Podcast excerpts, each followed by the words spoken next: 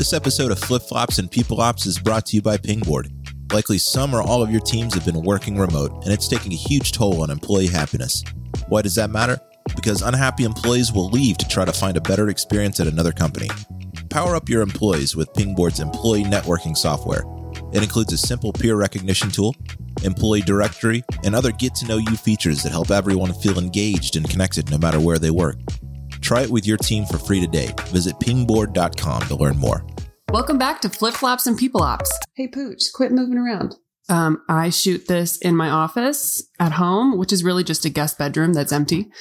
And my dog, Lincoln, my nine year old Great Dane, he sits on a mattress next to me because he doesn't fit on a dog bed. Holy pandemic. Okay. First episode. We'll get it right, people. Welcome back to Flip Flops and People Ops. This is the show that teaches you how to build a better culture by putting your people first. So today, we're going to talk about the difference between HR and the title People Operations or People Ops or POPs if you want to use a fancy acronym. Maybe you know somebody with the term People Ops in their title, or maybe your title has People Ops, People Operations. I thought it was pretty important in the beginning of this podcast to lay some foundation around what HR is and what people ops is and how your company could benefit from both because in my mind, they are different things.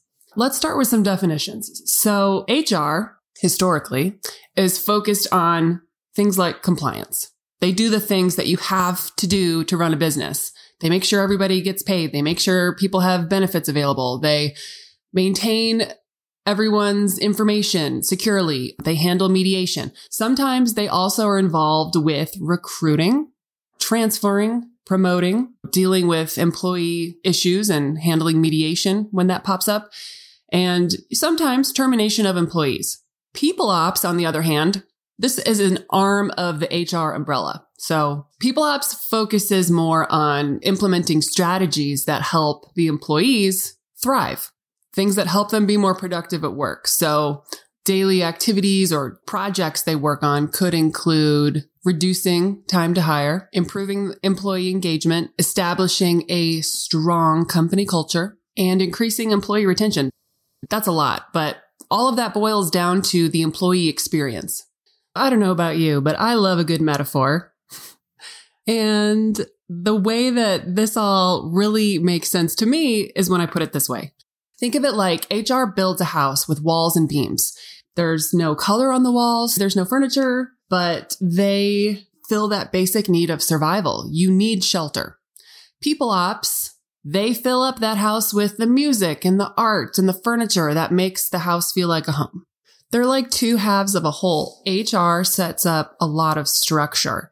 And people ops makes the experience within that structure fun or good. So HR obviously came first and it's been around for decades. So where did the term people ops come from? What I learned is that Google started this trend all the way back in 2006. They realized that they were starting to have a retention problem. They looked further into it and realized a lot of women were leaving the company. They looked even further into it and they realized a lot of working moms were leaving the company. So they figured this out through lots of surveys and employee interviews. And I think all of us know that Google monitors the happiness of its employees to a level that might seem absurd, but it was a good thing they did because they were able to quickly in 2007, just one year later, changed the benefits. New mothers could have up to five months off with full benefits and full pay. And then they also broke some barriers by offering seven weeks for any new parent. So for the dads, the husbands, the partners, it meant a healthy length of paternity leave. That was a big deal in 2007. This example is a very major one, and I'm not saying every organization can afford this type of benefit to new parents, but you can see the people process at play here. They realized there was a retention issue. They looked into it, got to the bottom of it, and thought of a creative solution to fix it for the sake of employee happiness. They measured over time if they improved it, and they did. That's people ops. Make me smile. Our next segment is called Made Me Smile. So, this is where I tell you a story about an employee or an entire company that made me smile.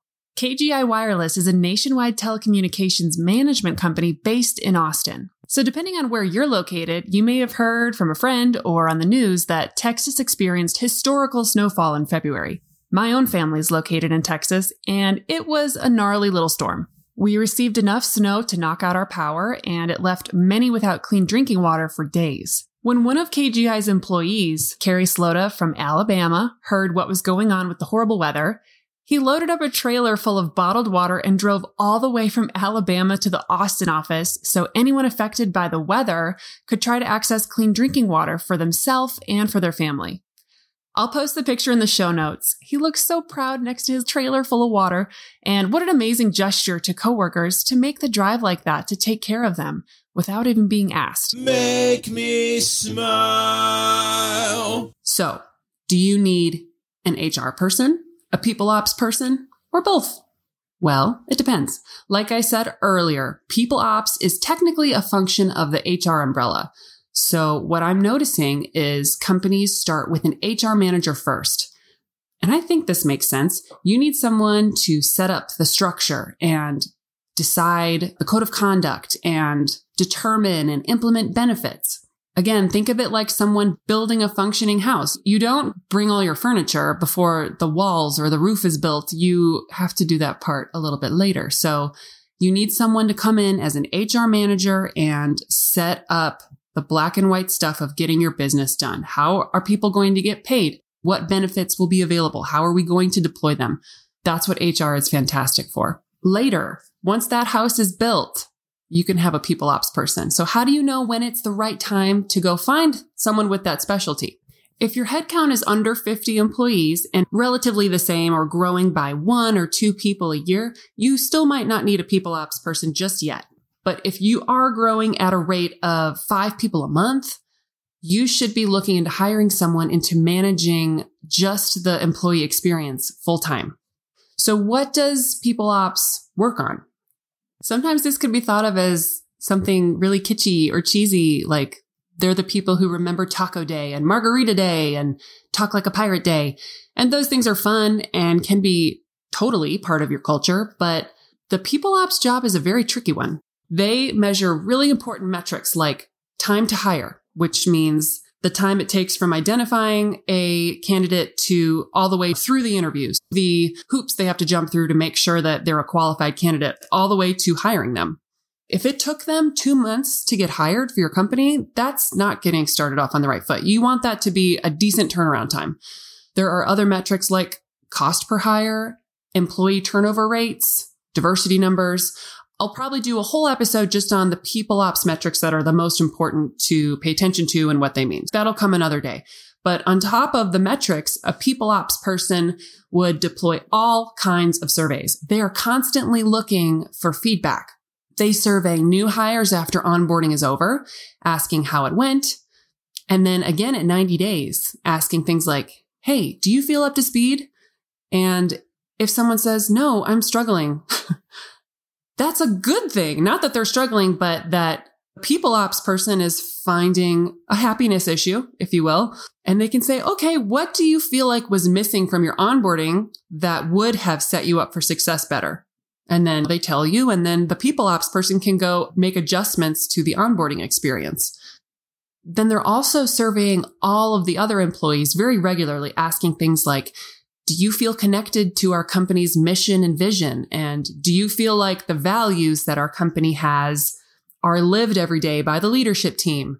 Do you feel like your work matters? And you can notice pretty quickly if there's a trend. If a lot of people are saying, no, I don't feel like my work matters, maybe you have to implement a peer recognition program, or maybe the leadership team needs to be more intentional in their one on ones on celebrating that employee's wins. And it's something you can teach at a leadership level. These surveys are super crucial to seeing if what is being implemented is making a difference. It's all stuff you can measure. Ask the same question again in a quarter. I made a couple of survey templates for you guys. I'm the template queen, you'll come to learn. I love a good example to follow. so as I do all this research for you guys for these episodes, I get to come up with really helpful tools for you to take after the show's over. So make sure you check out the show notes. I'll tell you at the end of the episode how to find the show notes and you can use all of our free templates for employee engagement surveys. But really quick, other responsibilities of a people ops person include looking into new tools to modernize payroll, benefits, or recruiting. There are things called applicant tracking systems. There are lots of them, but it's basically how you find and recruit and keep track of people that you're hiring. And if that process is being done in spreadsheets, a people ops person would come in and say, there's software for this. and there's a way that we can do this a lot more efficiently. A people ops person also works on developing employee roadmaps for every role at the company so that each person knows their path to grow. It's human nature to feel a little uneasy if you've been in your role for two years and you think you've been doing a great job, but you haven't been promoted. And maybe your manager doesn't know that you wanted to be promoted and you don't know what's expected of you to get to the next level. And this all festers and can create a happiness problem because that employee is giving a big chunk of their time and their energy to your company. They're like, I'm spinning my wheels. I don't know how to get to the next level. And this is really annoying. When they have a roadmap built by a people ops person, then they know what to do. They know what's expected and they can go crush it in their own way. And then everybody's standing on even ground. You can get pretty far without a dedicated people ops person, but you should be really careful if you go that route.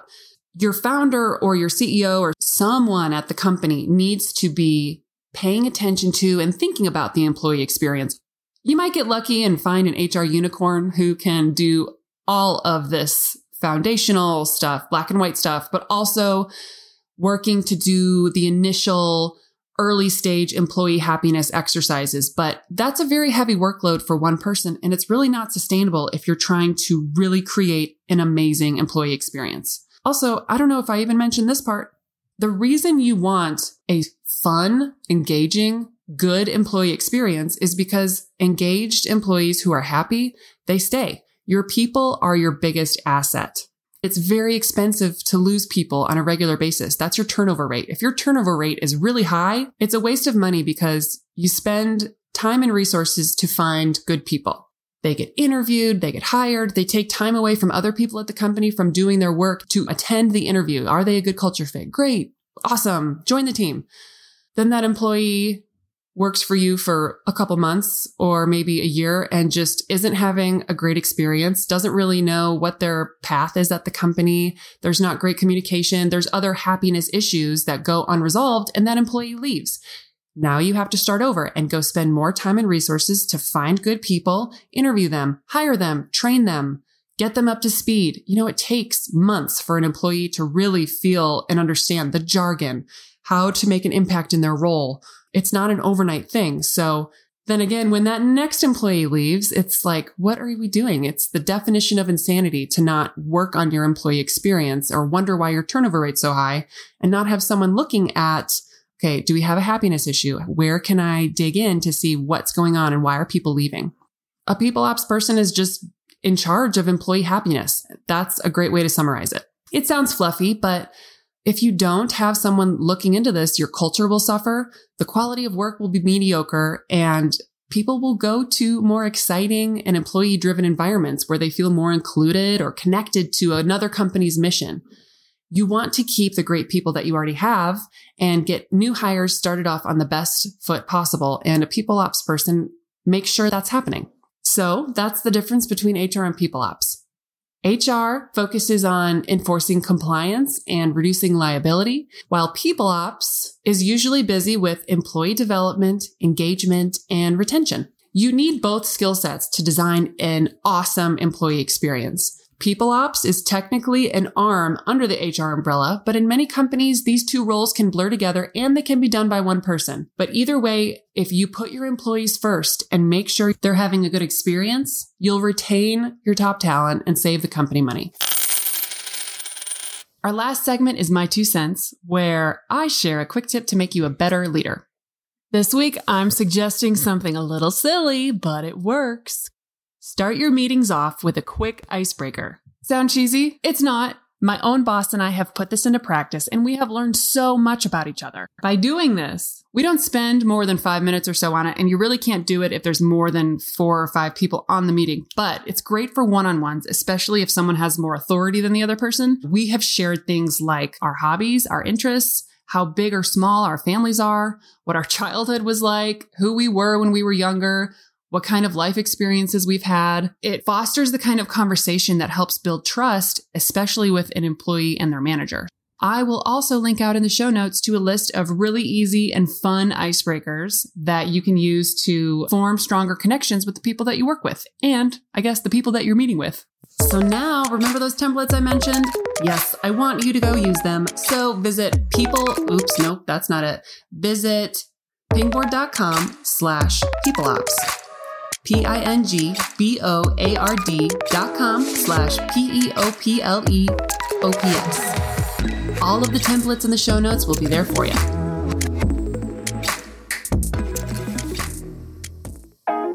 Hey everybody, it's Christy.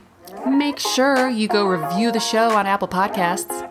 More reviews means I get to spend more time making the show. Also, I'd love to hear from you, so send me your tips, your questions, or anything else. You can connect with me on LinkedIn at linkedin.com slash Christy Hoffman. See you next time.